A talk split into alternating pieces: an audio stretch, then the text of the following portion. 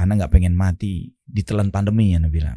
Ya Anak pengen dakwah walaupun didengar dari jarak jauh begitu, Tapi Anak pengen tetap berdakwah. Ada caranya nggak? Kita kasih solusi. Fadhal Zat. Bismillahirrahmanirrahim. Assalamualaikum warahmatullahi wabarakatuh. Waalaikumsalam warahmatullahi wabarakatuh. Ikhwah fillah rahimani wa rahimakumullah. Alhamdulillah pada kesempatan hari ini saya bertamu ke studio saudara kita Deryansyah, jazakallahu khair, di studio kasih solusi, jazakallahu khair. Pada kesempatan ini memang niat Anak belajar sebetulnya. Kan seseorang itu jadi ustadz memang harus, karena jadi ustadz karena sering belajar, Der. Tapi kebalik ustadz, gitu nanti kan netizen nyerang, tahu apa ente Deri ngajar-ngajarin ustadz begitu. Apa dulu yang dipelajari? Kan begitu. Alhamdulillah pada kesempatan ini saya ingin belajar menjadi seorang podcaster gitu, seperti apa gitu ya. Masya Allah. Dan saat ini kita bersama dengan saudara kita Deryansyah, CEO dari PSI begitu ya. Mohon maaf, PSI partai atau apa nih? CEO PSI yang saya berharap untuk dapat belajar banyak dari antum nih pada kesempatan ini, Masya Allah. PSI itu jangan kaget dulu bahwa PSI ini partai tertentu, bukan. Tapi Podcast Syari Indonesia. Masya Allah. Kalau itu aman. Oke ya. Jadi, Podcast Syari Indonesia. Ini penasaran banget ini. Kenapa ada Podcast Syari Indonesia? Apa pentingnya itu Podcast Syari Indonesia? Mohon izin, ini jadi berbalik ya, nggak ada briefing apa-apa deh ya. Malah jadinya kebalik ya. Masya Allah. Ya, ini syukron jazakallah khair udah hadir di studio nih Ustaz ya. Allah ibarik fiik. Ini beneran dijawab nih Ustaz. Ahlan wa sahlan. Anak tunggu jawaban antum. Mohon izin ya Ustaz ya. Mohon izin ya. Ya intinya PSI nanti gantian ini harus aneh nanya nih seputar bisnis nih teman-teman ya. PSI Podcast Syari Indonesia itu sebetulnya iya sama ya Ustaz ya. Kita tuh pengen ngegaungin komunitas podcaster. Tapi memang kita pengen apa ya, anak pribadi kan ada pengalaman lah. Ya, kita ambil ibrohnya di radio sekitar belasan tahun Ustaz. Jadi penyiar radio. Sama Steny Agustaf. Steny Agustaf itu mentor Anak Ustaz. Beliau duluan di radio yang sama. Di radio grup yang sama. Iya, radio grup, karena memang di radio kami itu ada 5 radio satu grup. Iya. Ya kan. Nah, terus Steny juga sempat di radio Anak juga. Masya Allah ya Steny. Allah hafadhu. Semoga Allah jaga beliau. Nah, akhirnya Insyaallah amin. Akhirnya ya, mau ngajak teman-teman deh memang berpodcast, tapi bagaimana caranya konten-kontennya juga nggak yang cuma sekedar gosip-gosipan, bahas ini itu, isinya juga aurat dan lain-lainnya. Kita mengajak, makanya kan sempat ada kelas podcast juga Anak kan Ustaz. Oh pernah ada? Ada, Anak bikin bagaimana boleh cara ikut kelas. Enggak perlu. Ustaz udah lebih jago kayaknya. Yang di podcast antum yang lights on. Gitu. Masyaallah. Itu settingan Akstani masyaallah. Alistalk belum sempat berjalan. Insyaallah mudah-mudahan bisa dengan berguru dengan master-masternya ini Anak bisa hidupkan lagi itu materi. Iya benar Ustaz. Alistalk gitu ajib tuh masyaallah settingannya. Iya, nah kayak gitu Ustaz. Jadi pengen ngajak teman-teman, yuk kita yang punya bisa ngomong, bisa public speaking, kita bikin podcast tapi memang yang berlandaskan tanpa melanggar syariat. Gitu aja sih, sesimpel itu Ustaz. Jadi Anak lihat bahwa antum ini memulainya karena ada kegalauan begitu ya? Kegalauan karena banyak podcast yang tidak syar'i. Betul. Masya Allah. Jadi ada podcast tidak syar'i begitu ya? Allah. Maksudnya lebih kayak teman-teman di radio dulu. Kan banyak juga yang hijrah Ustaz. Nah ini kita gaungkan bahwa yuk kita bikin podcast yang memang teman-teman dari radio yang juga bingung dia mau bikin podcastnya seperti apa sih, kalau memang ternyata gitu-gitulah kurang lebih. Anak sih melihat begini, ketika kenapa juga Anak datang ke masternya, ke gurunya begini ya gitu ya. Kan dalam satu kaidah ilmu itu kan al ilmu yu'ta wa la ya'ti, bahwa ilmu itu didatangi bukan datang begitu ya. Jadi sengaja Anak datang kemari ini untuk berguru kepada masternya. Ya Allah, ini dosa gue kayaknya banyak banget ini ya, nyuruh Ustadz datang seolah-olah ya. Jadi ini tapi gantian nanti begitu ya. Harus juga Anak gali ilmu dari Ustadz dong. Ahlan wa sahlan. Ya boleh Ustadz ya. Ahlan wa sahlan, karena memang ahlul ilm, thalibul ilm itu dia sekali waktu dia bisa berfungsi sebagai mata air yang didatangi untuk memberikan apa yang dibutuhkan, tapi sekali waktu dia juga berfungsi sebagai awan. Dia mendatangi mana yang harus dihujani begitu ya. Masya Allah. Ditunggu buku Ustadz Ali Hasan Bawazier ya. Buku-buku motivasi guys. Allah barik fiik. Nah ini gantian nih Ustadz nih. Intinya adalah banyak yang nggak tahu nih teman-teman bahwa Ustadz Ali Hasan Bawazier hafizahullah teman-teman ya, ternyata pengusaha loh. pengusaha sukses, properti dijalanin oleh beliau. Ada juga peternakan domba dijalanin oleh beliau. Ada juga beliau ternyata pengusaha startup, kayaknya mau nyaingin Anda nih teman-teman. Ada startup yang memang aplikasi atau website yang menjadi wadah buat teman-teman, bisa dibilang apa ya, makanan-makanan atau minuman herbal ya, Sat, ya. Iya. Ya kan? Betul, ya. Insya Allah ini makanya kita harus saling belajar di sini. Anak-anak teman-teman bareng sama teman-teman ya, bareng sama Renat, Halid gitu, lagi bikin yang namanya develop satu aplikasi yang menjadi wadah dipertemukan antar pengusaha muslim pengen mencari konten kreator untuk menunjang kontennya. Jadi lebih baik, ads material, konten dan lain sebagainya. Nah itu tuh biasanya tuh kadang pengusaha mau order logo, tapi balik-balik mukanya lengkap, begitu ya. Ya ada makhluk bernyawanya. Begitupun sebaliknya, konten kreator berharap bahwa di order jasanya, yaitu dengan kreasi dia bikin video, editing dan lain-lainnya. Tapi ternyata kliennya, mas kok nggak ada musiknya ya? Nah, makanya akhirnya kita menjadi wadah. Solusinya adalah yaudahlah kita kasih solusi, kita ketemuin mereka berdua. Nah ini belajar juga nih. Gantian kali ya, Ustadz ya. Bagaimana caranya Ustadz membangun perusahaan-perusahaan yang memang dari properti? Nah, itu kan terdampak juga tuh, Ustadz. Biasanya kan pandemi kan ya. Apa nggak tahu? Mungkin kalau Ustadz mungkin nggak akan pernah terdampak ya. Atau bagaimana, Ustadz? Masya Allah, taib. Pertama, anak garis bawahin bahwa antum tadi sempat ngomong pengusaha sukses. Nah, sukses ini belum nih. Sukses itu nanti. Tawadu ya, sukses itu nanti. Karena sukses itu sebagaimana Allah SWT sebutkan bahwa wa man zuhziha 'anil nari wa udkhilal jannata faqad faz. Wa mal hayatud dunya illa mata'ul ghurur. Barang siapa yang diselamatkan dari api neraka dan masuk surga, itu orang sukses. Ya. Dan kehidupan dunia tidak lain hanyalah kesenangan sementara yang menipu. Ini penting banget ya, bahwa sukses itu nggak kelihatan di dunia. Kita hanya cuman pindah status saja.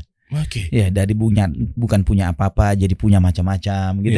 Dari tidak dikenal siapa-siapa jadi dikenal oleh setiap orang gitu ya. Rakyat menjadi pejabat, itu perpindahan status dan ujian. Nah, konteks bicara bisnis properti memang benar bahwa sebetulnya Ana di basis utamanya itu di rumah subsidi. Rumah subsidi FLPP istilahnya itu, rumah subsidi. Nah, rumah subsidi ini ya kita mengembangkan program pemerintah ya. Presiden kita sempat mencanangkan untuk 1 juta rumah dan sebagainya. Kita ya mengambil sedikit dari sedikit porsi yang ada. Dan karena rumah subsidi, maka banyak proyeknya itu di luar daerah, di luar Jakarta, di luar Jabodetabek, di Sumedang dan di Garut. Namun juga ada rumah non subsidi yang akan kerjain di sekitar Keranggan dekat Cibubur. Alhamdulillah itu alhamdulillah dengan 3 kamar tidur, 2 kamar mandi, harga 500 jutaan gitu. 500 jutaan udah dapat 2 kamar tidur, 2 kamar mandi. Iya, 3 kamar tidur bukan 2. 3 kamar tidur bahkan. 3 kamar tidur. Masya Allah. Dengan tipe mezah. Alhamdulillah lah, dengan konsep yang cukup insya Allah sih. Itu pun juga menggunakan pinjamlah ilmu antum juga itu ya, untuk menganalisa market, bahwa market di sekitar Cibubur dan sekitarnya ini kalau kita membangun, rata-rata developer ya paling banyak membangun tipe 2 kamar gitu ya, 1 kamar mandi. Nah, cuman nanti ketika Anda melihat market yang ada, mereka banyak mencari itu di kamar 3 gitu loh. Sedangkan kafling atau lahan itu semakin sempit. Nah, bagaimana kita mengantisipasi lahan yang tidak terlalu luas, tipe 60, ya lahan 60 meter, tapi dapat 3 kamar tidur, dapat estetikanya, cantik bagusnya gitu ya, desainnya. Bisa estetika luas. Alhamdulillah bisa, dengan tipe ya semi 2 lantai mezanin begitu. Mezanin, oke. Ya. Oh, jadi bisa ternyata 60 tuh alhamdulillah. 3 kamar ternyata Anda bisa. 500 juta. Masya Allah. 520-an juta, 28 juta kalau enggak salah itu untuk yang tipe standarnya 528 juta itu dengan 3 kamar tidur, 2 kamar mandi. Jadi misalnya pasangan suami istri yang punya 2 anak laki dan perempuan bisa dipisahkan kamar tidurnya. Masya Allah, gitu kan ya? Ini solusi. Ya, itu kan solusi. bisnis itu kan, pengusaha itu kan mikirkan solusi kan. Betul, gitu ya? betul. Gitu kan? Yang kita pikirkan adalah apa masalah orang dan bagaimana kita menyelesaikan masalah itu. Wih, begitu kan ya? Bener. Kayaknya gantian nih, ada yang belajar kayaknya nih. Masya Allah. Ya kita sharing lah. Iya bener. Nah, terus teknik berpromosinya bagaimana, Sab? Nah, kan kali ini kan mungkin teman-teman taunya sesama pebisnis, ya kan, pelaku branding dan lain-lainnya. Tapi kalau untuk pengen tahu sisi lain di balik Ustadz, di luar ngajar, ini cara berpromosinya seperti apa, Ustaz? Teknik promosi. Kalau Ana jawab teknik promosi ini, sepertinya antum lagi menganalisa penyakit Ana di mana. Pakarnya kemudian nanya begitu ya. Nah, justru memang biar nanti Ustaz pakai jasa agensi kami. Allah ibarat dengan senang hati. Gimana? Ya, alhamdulillah dengan adanya medsos yang ada saat ini ya. Memang kebetulan sebelum pandemi. Ya, sebelum pandemi itu kita pernah memang memikirkan harus mendigitalisasi semua unit usaha. Bahkan Ana sendiri sudah lama sekali sebagai dai ya, sebagai ustadz, ingin sekali punya channel sendiri untuk dakwah dan sebagainya. Cuman ini dipercepat oleh takdir qadarullah ini dengan adanya pandemi. Ya. Karena kegalauan itu muncul ketika awal pandemi itu semua kajian off, stop, betul. Gitu ya. Dan kemudian Ana berpikir, ya Allah, Ana tidak tahu apakah Ana termasuk yang Allah selamatkan atau tidak dengan adanya pandemi ini. Cuman Ana sampaikan ke beberapa teman ya, termasuk Akstani hafizahullah, Ana sampaikan ke beliau, Ana nggak pengen mati ditelan pandemi, Ana bilang. Ya gitu ya, Ana tidak mau mati di maksudnya ya Ana pengen dakwah walaupun didengar dari jarak jauh begitu ya. Tapi Ana pengen tetap berdakwah. Ada caranya nggak? Gitu kan itu ya. Subhanallah. Ana punya akun IG itu sejak pandemi. Sebelumnya nggak punya Ana. Perhatikan teman-teman, organik dari 0 followersnya sampai sekarang udah 10.000 lebih ya. 11 ribuan. Nah ini kan justru harus belajar bagaimana cara membangun akun sosial media dari 0 sampai sekarang. Masya Allah. Insya Allah.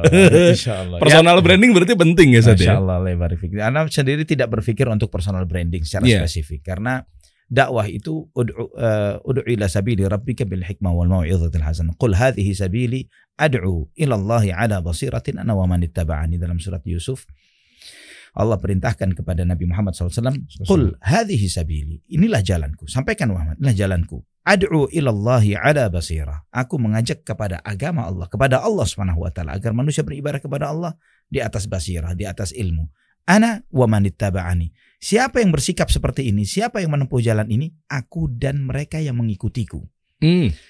Kita sangat bangga menjadi pengikut Muhammad Sallallahu Alaihi Wasallam. Kita berharap menjadi pengikut beliau. Maka misi itu harus terus dibawa, yaitu mengajak kepada agama Allah SWT. Nah itu ya. Karena ketika mengajak kepada agama Allah, maka misinya itu bukan memperbanyak follower, misinya bukan untuk dipopulerkan, dikenal, tapi bagaimana manusia ini beribadah kepada Allah dengan benar, bagaimana mereka kenal Allah SWT, beribadah kepada Allah dengan benar, dan tahu tujuan hidupnya. Itu poinnya. Kalau akses dari itu ternyata ada follower yang menambah ini dan itu bukan yang dicari. Bonusnya. Ya, bukan yang dicari. Dan qadarullah. Ya, Ana tidak pernah ngikutin. Ada teman-teman aja seperti antum dan selain Ustaz, di follow antum begini, ini begini. Jadi apa namanya? Statistik, insight. Ya, insight-nya itu, insight-nya dia begini-begini, dia analisa dari sisi insight. Ana bilang, ya Allah, Ana enggak ngelihat ke situ Ana. Tapi kan bagus Ustaz niatnya, dalam artian artinya banyak juga yang muda-muda tuh hijrah misalnya. Alhamdulillah. Sampai ke mereka. Itu kan bisa dilihat juga kan Ustaz ya, poin-poin tersebut. Benar. Ya. Jadi memang kalau bicara dakwah uswah kita jelas Nabi kita Muhammad SAW. Ya, terkadang misalnya contoh kebetulan siang ini kan kita ada event tertentu dengan teman-teman begitu ya. Ana pakai batik bukan untuk merayakan Hari Batik Nasional begitu ya. Iya benar. Untuk menyesuaikan dengan siapa Ana akan bicara. Ya, seperti dengan podcast kita dengan teman-teman Jakarta Mengaji gitu ya. Ini Ana menyesuaikan karena Ana sempat bicara dengan beberapa ikhwan. Kalau Ana diundang di satu kantor BUMN begitu ya, terus kita pakai jubah, Ana pakai sorban begitu ya. Ana kan ini makhluk aneh dari mana begitu ya? Dengan tampilan Ana sudah kelihatan setengah teroris begitu. Arabnya dapat dan sebagainya. Itu kan ini kan waduh, ini asing banget ini. beberapa orang dengan tampilan seperti itu sudah a priori duluan. Iya. Dan itu mempengaruhi konten dakwah yang ingin Anda sampaikan kepada mereka. Padahal dalamnya ada balutan dakwah. Misi kita dakwah. Iya. Apakah dilarang pakai batik? Enggak ya. Betul. Pakai kaos misalnya, pakai hem kemeja seperti antum, apa, baju Jepang atau Cina. Dibahas. Benar gitu ya. Enggak sengaja main ke situ ketemu yang begini gitu. Oke, itu kan. Tahu unik loh. Jadi Anda melihat bahwa kemasan-kemasan dakwah ini yang penting kan dakwah itu diterima. Yeah. Nabi SAW dibentuk oleh Allah SWT bahwa beliau ini sebelum menjadi seorang nabi sudah dikenal sebagai Al-Amin, yang dipercaya, yang jujur dan bisa dipercaya. Ini modal besar. Bagaimana seseorang itu diterima sebelum dia menyampaikan sesuatu, apalagi tujuannya adalah untuk merubah mindset, merubah hati, memperbaiki kemungkaran menjadi hak. Itu PR besar gitu. Berarti ada hubungannya sama konten kreator juga. Bagaimana dia mendapatkan klien, tapi dia juga harus dipercaya hasil-hasil dia. Makanya dia misalnya ada hubungannya dengan irisannya, upload dengan portofolionya mereka, dan lain sebagainya. Sehingga pengusaha-pengusaha begitu datang juga, oh ini bisa juga begitu, Ustaz? Sangat bisa. Memang bisa seperti itu. Anda melihat bahwa dai itu marketer. Iya, gitu ya. Kita dagangan. Cuman yang kita sampaikan adalah qala Allah wa qala Rasul. Ya, misi kita adalah market. Kita berharap sebanyak mungkin manusia itu diselamatkan. Iya. Iya kan? Selamat dari kesesatan menuju hidayah. Dan itu adalah apa namanya? Setiap muslim harusnya seperti itu. Iya. Kita tidak pernah diajarin untuk egois oleh Allah SWT. Coba antum perhatikan ya, setiap rakaat sholat kita baca apa? Ihdinas siratal mustaqim, tunjukilah kami ke jalan yang lurus. Mau kita sholat sendirian, mau sholat berjamaah, tetap bacanya ihdina, tunjukilah kami. Nggak pernah tunjukilah saya begitu.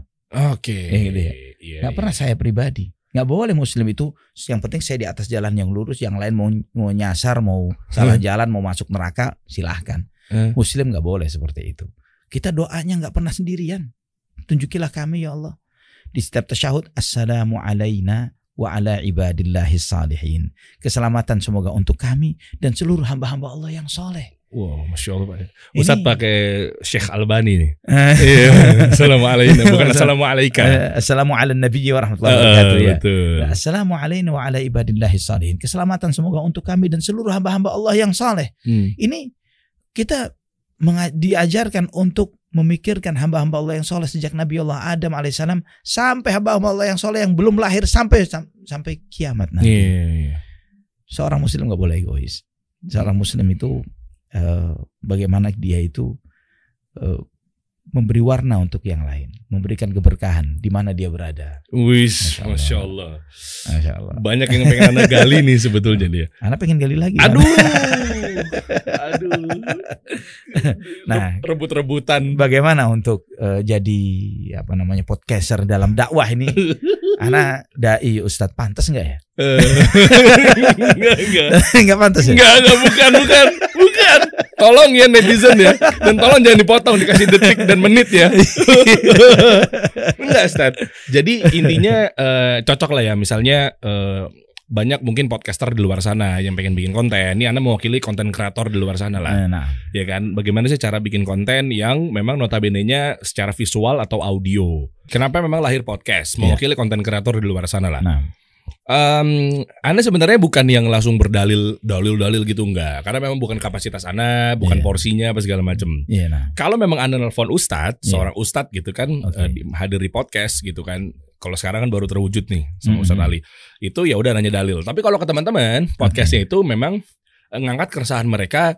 Apa yang misalnya Anda telepon orang kafir saat teman Anda di radio. Telepon orang kafir, pengen cari tahu stigma yang dia dapat ketika melihat lu nih ngeliat gue nih bro, jenggotan apa dan lain-lainnya, cingkrang. Oke deh. Pernah muncul di benak lu nggak ketika kita belum berteman? Terus lu ngelihat ada satu orang wujudnya jenggotan, celana cingkrang. Jujur, stigma lo apa yang didapat? Iya, memang dulu gue berpikir bahwa ini teroris. Nah, podcast Anda begitu. gitu. Yeah. Lihat dari stigma-stigma yang ada, sudut pandang dari mereka-mereka semua. Oke. Okay. Gitu. Oh, begini. Kalau lu lihat ada seorang jenggotan cingkrang pakai tas gede gimana? Oh, jong-jong dalamnya isinya ada mesiunya apa segala macam. Itu unik banget ini. Sebenarnya Ana pernah diundang oleh salah seorang tamu, kebetulan partner ya, salah satu waktu itu partner bisnis. Kebetulan orang kafir, non muslim. Sekali waktu ketika di rumahnya dia bilang, "Ali, ente pakai jenggot ini kayak teroris banget gitu." Nah, kan kebetulan beliau, Ana di rumah beliau gitu ya. Yeah. Ana lihat ada salah satu food, gambar sosok yang dia sembah begitu ya. Okay. Saya tunjuk, "Om, sorry Om, bukannya dia berjenggot juga?" Nah itu ya, emang ente lihat dia kayak ngeliat teroris kan gitu. Ente bisa aja gitu. Jadi hilangkan stigma. Saya sampaikan, ketika muncul di benak Anda sosok Nabi, dan coba lihatlah produk Hollywood ya terkait tentang bagaimana mereka membuat film-film Nabi-Nabi gitu ya. Yeah. Siapapun itu yang digambarkan, sampai tentang film Nabi Yusuf sekalipun nggak pernah digambarkan seperti Tom Cruise dengan cukuran jenggotnya yang rapi begitu ya. Betul. Ya, tapi diberjanggut. Okay. Gitu. Itu stigma yang ada di kepala setiap orang yang percaya akan Tuhan, percaya akan kenabian. Mereka membayangkan Nabi itu nggak ada, Nabi itu ditampilkan dengan seperti klimis apa tanpa jenggot gitu ya. Atau celana cingkrang misalnya tadi celana cingkrang digambarkan seperti teroris. Pernah tahu nggak Michael Jackson juga cingkrang celananya begitu ya? Sawa iya. Abang pernah lihat Michael Jackson kelihatan kayak salafi? Iya. Dan K-pop sekarang juga cingkrang. Nah, itu boleh masuk Indonesia nggak? Apa? Masuk Indonesia nggak? Siapa? K-pop? Iya. Kalau misalnya masuk ke pemerintahan jadi pegawai negeri sipil, diterima nggak? Iya kan? Ini kan masalah sekarang kan buat aturan-aturan yang. Iya. Kasian yang membuat aturan tapi tidak menggunakan akal sehatnya ketika membuat ketentuan-ketentuan yang malah.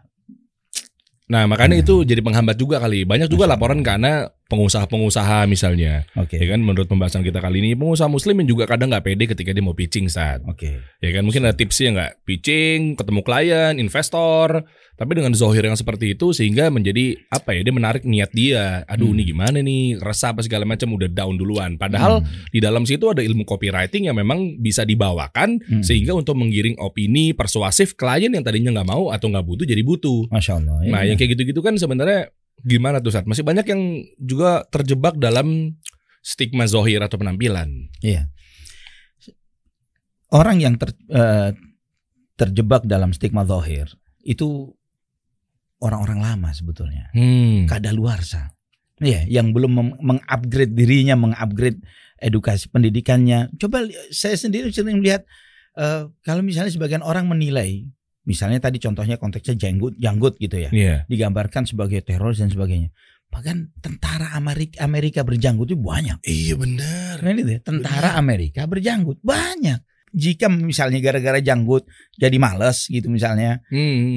Jadi tidak profesional. Jadi produktivitasnya menjadi terdiskon habis-habisan gara-gara itu. Mungkin itu menjadi sebuah aturan yang layak untuk didengarkan dan diberlakukan. Okay. Tapi andai kata misalnya ini menunjukkan kesolehan, ketakwaan, menunjukkan bahwa ketika seorang itu semakin baik pengenalan tentang keagamaannya, membuat dia menjadi semakin profesional. Harusnya. Ya. Kenapa demikian? Yeah. Karena ketika seorang muslim, dia itu sadar akan statusnya sebagai seorang hamba Allah SWT. Komitmen dia itu bukan hanya cuma dengan atasan perusahaan tersebut, atau ownernya perusahaan itu, atau dengan investor misalnya, tapi komitmen utama dia adalah antara dia dengan Allah Subhanahu wa Ta'ala. Setiap amanah itu akan dimintai pertanggungjawaban bukan hanya oleh atasan, tapi kita akan bawa sampai akhirat. Masya Allah. Kan begitu. Kita kasih solusi.